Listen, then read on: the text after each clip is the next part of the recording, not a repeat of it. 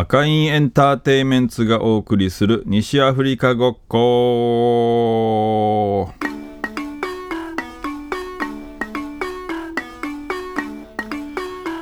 この配信は私ユージマンが関わる西アフリカ系パフォーマーたちを紹介したり西アフリカの音楽について深掘りしていく番組です。はい皆さんアニチェです。えー、ちょっとね寒さも和らいできたかなと。なんかちょっとね春のあのー、雰囲気も出てきたんじゃないかなと思っております。うちの大きなね、えー、海の梅の木の、え、花も。なんか今日の雨で結構散ってますね。もう梅の花も散り出したと。いう感じでございますけど皆さんいかがお過ごしでしょうか。ねえ。ー、先週はね、えー、毎月1回のレッスンツアーで、えー、福岡、太宰府、大牟田、熊本とレッスンをやってきました、えー、皆さんお世話になりました。ありがとうございます。楽しかったです。はい。それでまあもうレッスンツアーをあまあ大牟田終わりだったんかな。で次の日から土日2日間もうそのまま阿蘇に阿蘇の南小国か。小国に行って茅刈りを2日やってえー、で昨日帰ってきたと。だから5日ぐらい家開けてたっすかね。うん。もう茅場もね、えー、茅を刈るとこももう暑くてね汗結構びっしょりでやりましたけど天気もよく、気持ちよく狩ることができましたと。いう感じでございますけど。ねえー、今回もまあちょっと自分の影響を受けたねあの CD を紹介するということですが、まあ、前回ね、えー、前編お送りしたところお便りを2通ほどいただいておりましたんでちょっとそれを紹介しましょうかね。はいえー、1通目はオンタナーラ7083えー、名古屋さんですね。もう毎度おなじみ九州の、えー、ジェンベ生き字引き名古屋さん。人吉のねフォンタナーラというチームの名古屋さんからいただきました。お疲れ様です。びっくりマーク。配信楽しみに拝聴してます。今回もしびれました。びっくりマーク。ベン・ハーパーは意外でしたです。笑いマーク。うん。最後のユールさんの漫画に、えー、かっこ定か。私も歌も演奏も大好きでジョリバのところを熊川に変えてオンタナーラでやってました。笑い、えー、次回も楽しみにしてます。ありがとうございます。ということで、名古屋さんいつもありがとうございます。ねさすがマニアックなコメント。まあ、ベン・ハーパーね、ベン・ハーパー。まあ、ジェンベやる前はね、やっぱそういうのよく聞いてたっすね。うん、まあまあ基本アメリカの音楽が結構好きだったんでね、えー、まあそっから聞いてたらあれなんか太鼓かっこいいの入ってるねみたいな。とこもなんか自分のね歴史の中で大事なあのー、場所っていうかね音楽でしたね。ベン・ハッパの音楽。でユールさんの漫画にね。うん、この間説明しましたけど、なんだっけ、ディメババ、ユールの、これは2枚目かな？のディメババっていう CD のね、中に入ってる、サダカっていうね、リズムマンジャニの曲がいいと、この間言いましたけど、やっぱりね、響いてたんですね、直哉さんにも。ね、めっちゃいい曲ですよね、あれはね。はい、ありがとうございます。そしてもう一通が、えー、これは、うん、サクラブさんですね。初めてですね。はい。はじめまして。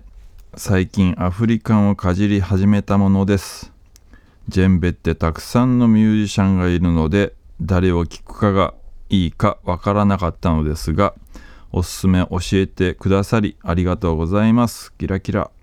早速聞いてみます。ニコ。これからも配信応援してます。ということでね、えー、桜部さんありがとうございます。あ最近ね準備始められたということで嬉しいですね。そういう話聞くと。うん。でまあミュージシャンがたくさんいるからどれを聞いていいか分かんないと。そうなんですよ。もうほんとねそういう方のためにも配信しているようなもんなんでねそこ響いてもらったらめっちゃ嬉しいですね。まあただその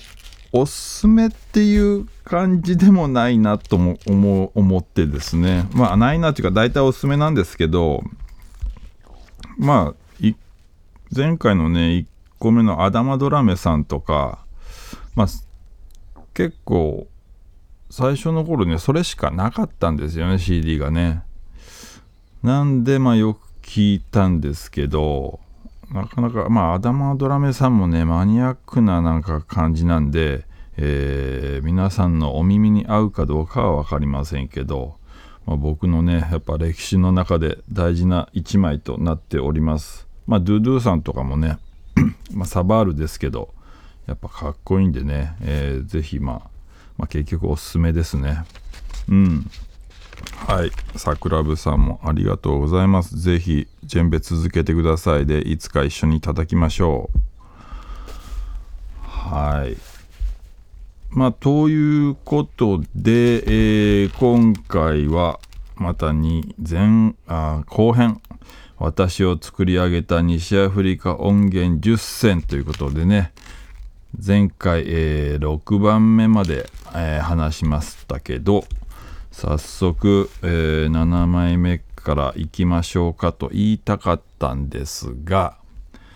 ちょっとね、まあ、この1週間の間にね、また、あの、まあ、発見っていうか、うん、ありましたんで、ちょっとそれをね、お伝えしたいと思うんですけど、まあ、7番目に行く前に、あのー、前も言ったかもしれんけど、あのー、僕、ジェンベを始めるか、あとはディジュリドゥねオーストラリアの、まあ、世界最古の管楽器と言われ呼ばれているあの木ね木にあのシロアリがなんか全部食べちゃって空洞になった木それをまあ吹いたというそういう楽器がありましてまああのねジャミロクワイの音源に入ってたんでそれもすごい興味があってディジュルドゥも持ってたしあのー、ちょっと吹いたりしてたんですよね。でその頃福岡にマザーランドっていうねあのお店がありましてやっぱりオーストラリアの雑貨とか楽器とか売ってるとこやったんですけどそこでまあディジュリドゥとかも買ったりしたんだけどまあ CD とかも売っててそこに売ってたねデビッド・ハドソンさんのディジュラリアっていうねあの CD があってそれを買って聞いてみたらそれもディジュとあの太鼓の、曲が並べられてあってその中にねジェンベと一緒にやってる曲もあったんですよ。なんかそれがねちょっとこの間出てきてああ懐かしいとか思って聞いたんだけどやっぱなんかそのフレーズはね未だになんか自分のあのー、肥やしになってるとか自分の表現なんだなっていうのをね、あの、改めてそれ聞いて思ったっすね。自分がよくやりそうなフレーズっていうかリズムっていうかそういうのが入ってましたね。そのデビッド・ハドソンの、えー、ディジュラリアのね「ジェンベ」っていう曲があるんですけど、えー、なんかねそれがまあ8分の6拍子の曲だけど、えー、懐かしかったですね。うん。まああのこの間のベン・ハーパーと同じように、えー、番外っていうかねその10個のうちには入ってないんですけど、まあ、それもまあ僕の全米夜明け前のね一つのあのアルバムっていうかね、えー、曲として大事なものでございました。はい。そしたら、うん、7番目からいきますよ。7番目はですねパパラジカマラ先生ですね。パパラジカマラご存知ですか？皆さんね。この人は多分2枚ぐらいしかアルバム出してないんじゃないかなと思うんすけどしかももう相当昔に出したっぽくてまあそれ以降は彼のね作品を聴くことはなかったんでまああんまりね強いられてないのかもなと思うんですけど、まあ、この方はですね、えー、1923年ギニア生まれなんですよ。でまあバレエアフリカとかねもう相当昔のバレエアフリカですよねのメンバーだったりするからもうやっぱママディとかねファムドゥのまた先輩っていうあのジェネレーションだと思うんですけど。でまあニューヨークにね若い頃移り住んでであのババトゥンデ・オラトゥンジさんってご存知ですかね。この人はあのナイジェリアのパーカッショニストなんですけど。多分そのジャズ界にその1960年ぐらいかなのアメリカのそういうジャズ界に多大なる影響を与えたっていう人だと思うんですよね。そのパーカッションのアルバムがありましてババトゥンデ・オラトゥンジさんのそれが結構ねあのヒットしたみたいなんですよ。でそのババトゥンデスさんと一緒になんか動いてたみたいで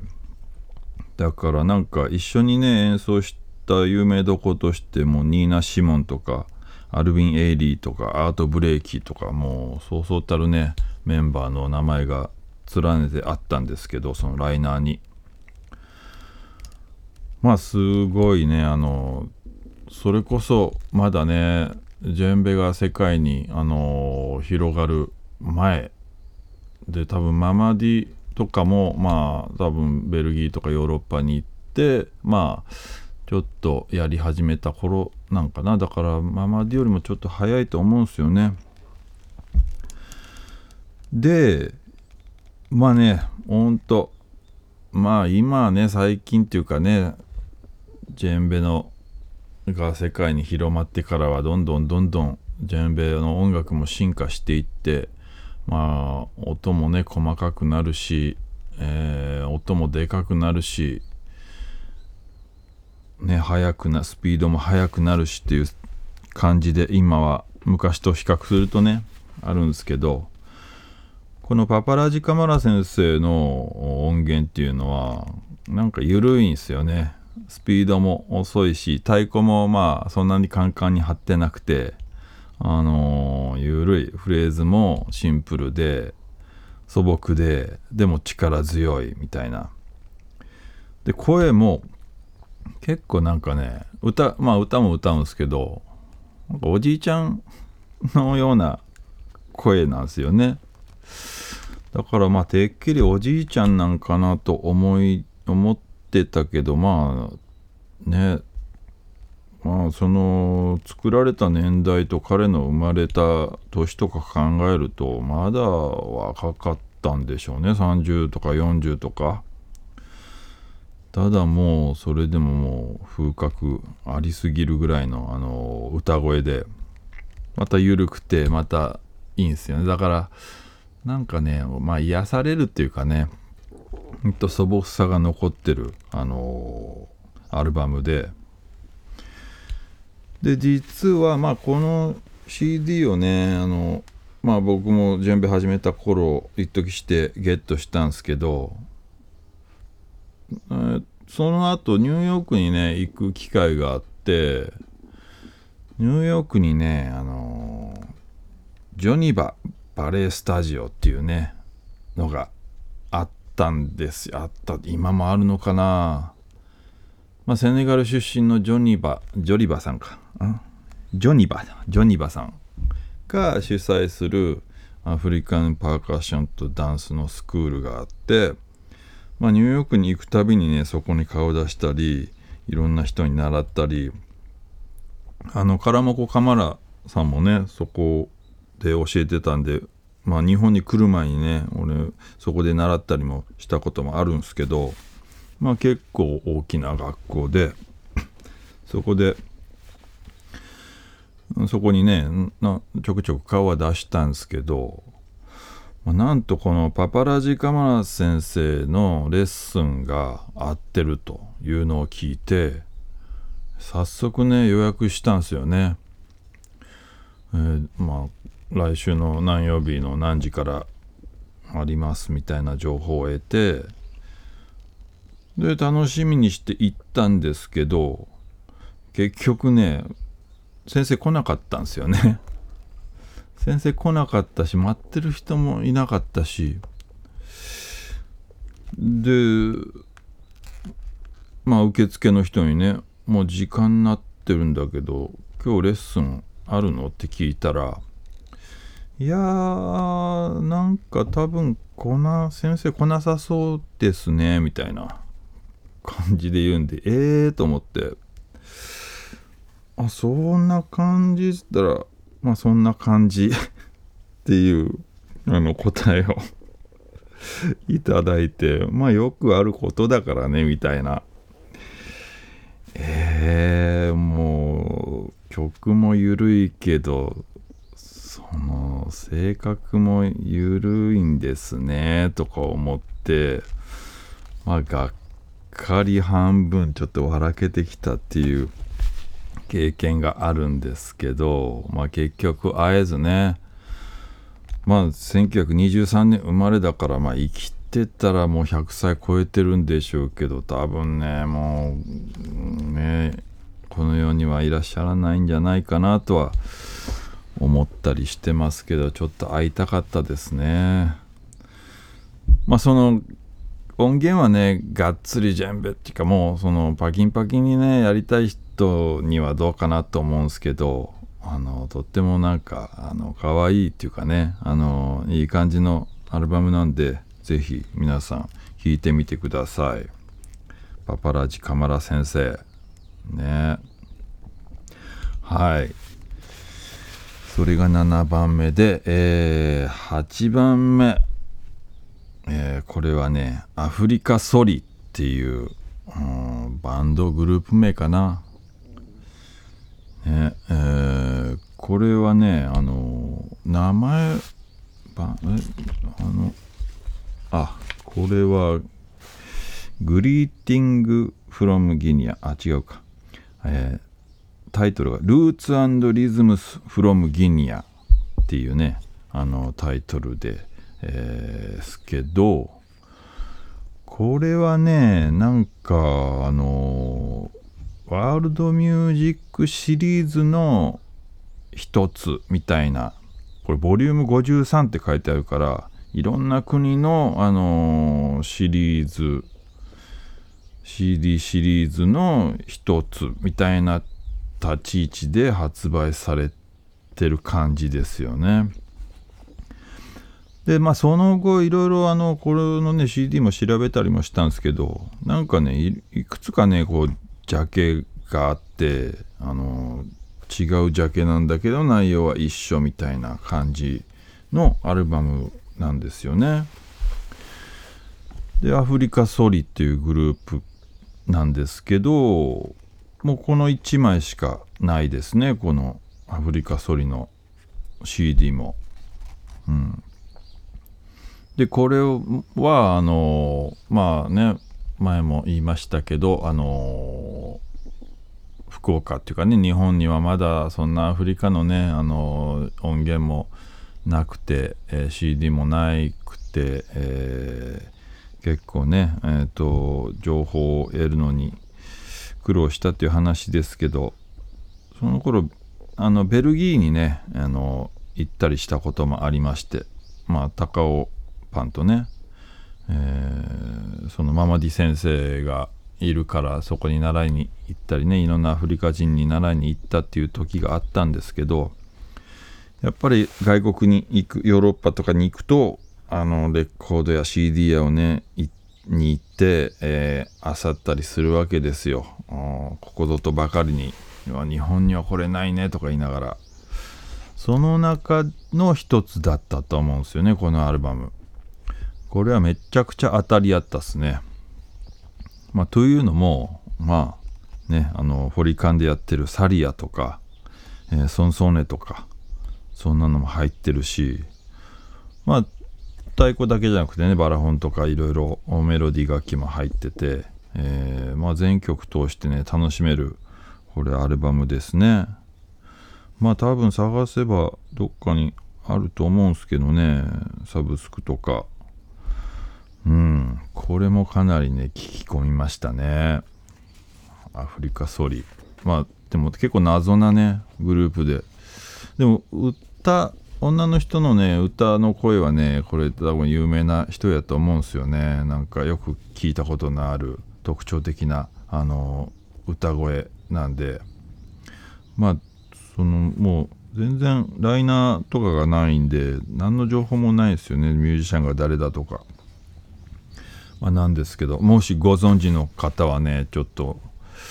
えー、お知らせいただくとありがたいっすね。はい。それ8番目。そして、えー、9番目でございますけど、うん、ここぐらいからこの若手っていうかね、あのー、僕が始めた頃にいたそのママディケイタファムドゥコナテスンガロクリバリ、えー、ファドゥバウラレ先生たち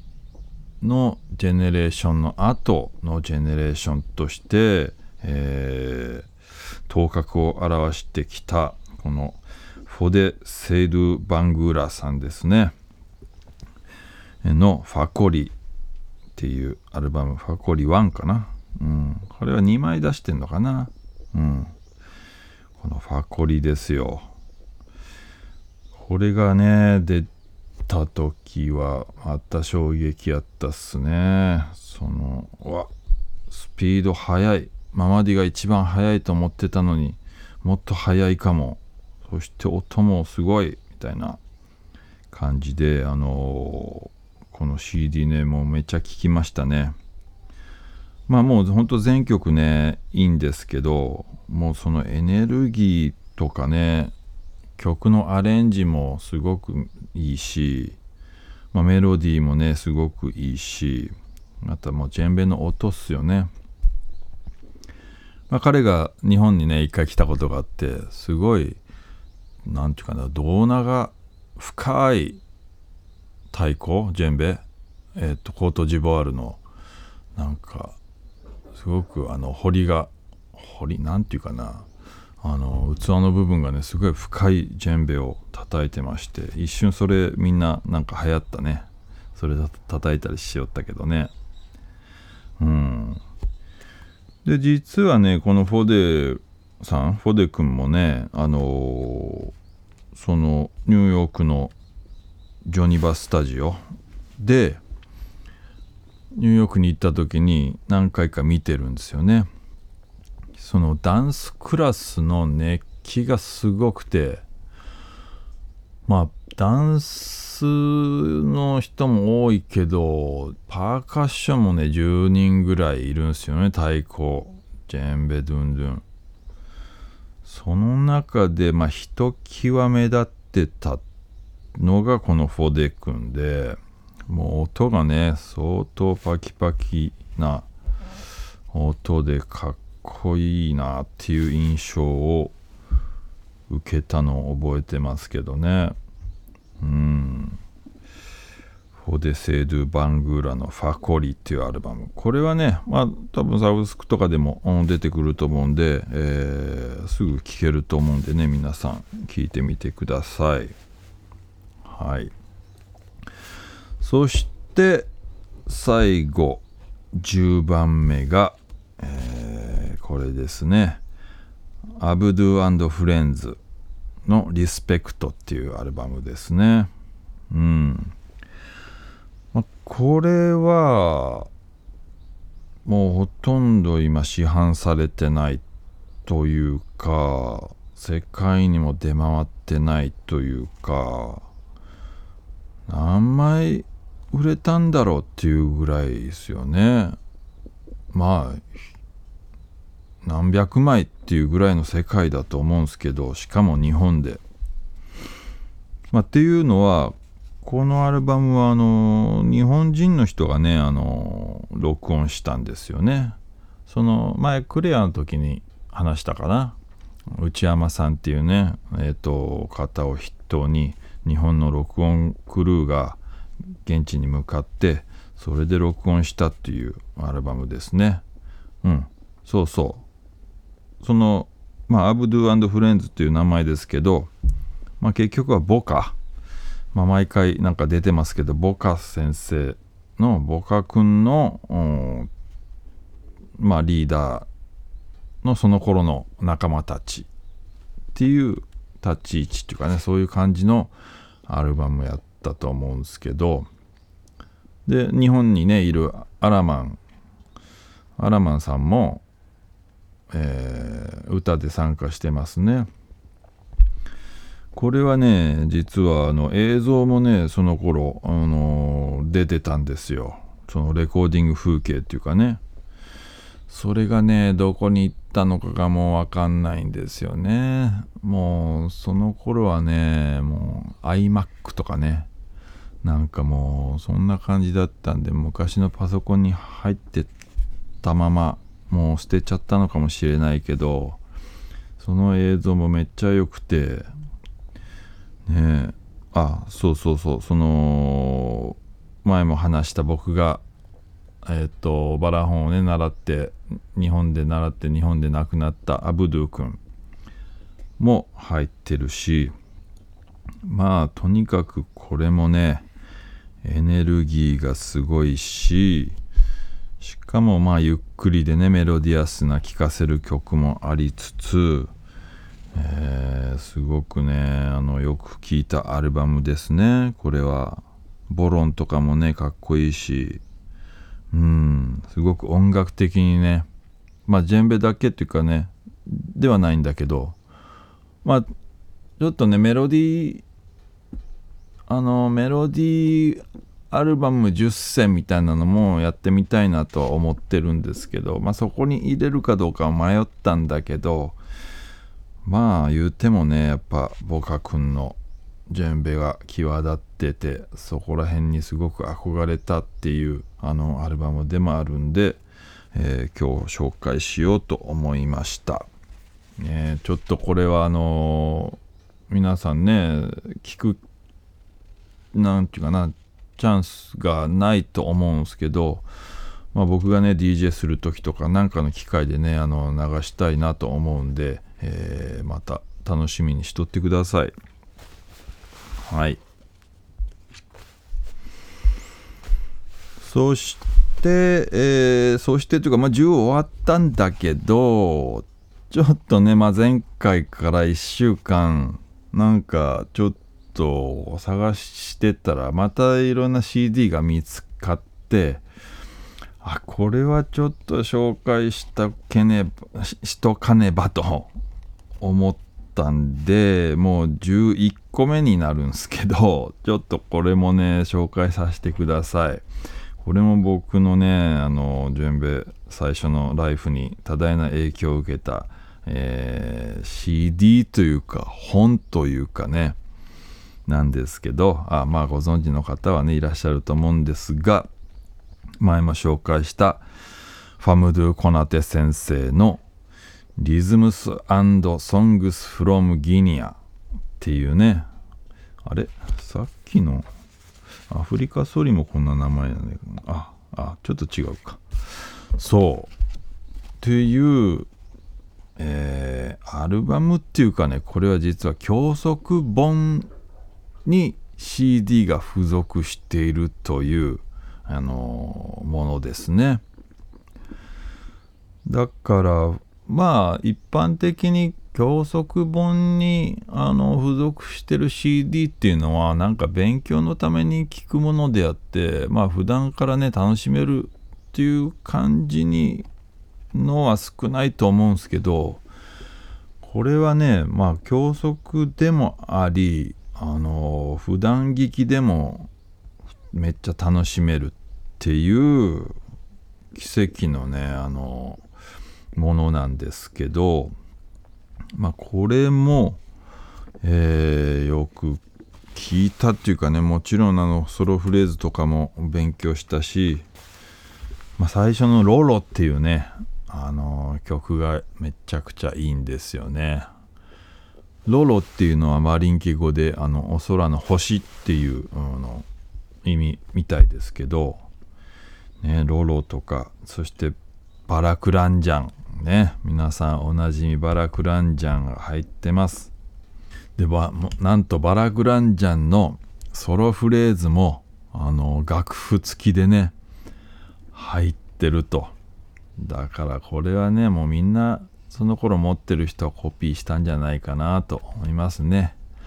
トゥトゥタトゥトゥタンタンドゥンドゥンみたいなね。あれね。だしまあククとかバガギネギネファレとかね、えー、ケベンドウも入ってますしね。うん。これはねだいぶやった感があったっすね。その頃もうほんとジェンベのねことを知りたくていろいろもう掘ってたんであとうとうなんか教えてくれるものがあるみたいな感じでえー、すごく嬉しかったのを覚えてますけどこれも多分ねもう市販されてないんじゃないかなと思うんですけどね。うんだからちょっとねなんか音源を流す、あのー、機会をね、えー、今年はね設けたいと思っております。ちょっと作戦を立ててねお知らせしたいと思ってるんで。まあどうなんですかね。ちょっとまあ場所ね場所でどっかでやるやりたいなと思ってるけどやっぱ遠くの人にもねあの聞いてほしいなっていう思うとまあその現場プラス配信でねライブ配信でお届けできたらいいなとは思うんだけどそのまあ著作権とかね YouTube とかやっぱあのー、ダメでしょ？あのー、市販されてる音源とか流したら。まあライブそのストックしなきゃ大丈夫なのかな？ライブの1回限りだったらいいのかなとかね。なんかその辺もちょっと詳しい方いらっしゃったら教えてください。まあなんかねそういう DJ パーティーしてその現場を配信できてね。まあお茶の間でご飯食べながら見れるとかそんなできたら最高っすよね。うんうん。まあちょっと考えてみますんで皆さんもご協力よろしくお願いしますと。はい。そんな感じですね。えー、まあそのアフリカンじゃないの2作品と、まあ、アフリカンを結局11作品、えー、ご紹介しましたけど、うん、まあね、えー、いろいろ聞きましたね。うん、まあ僕が、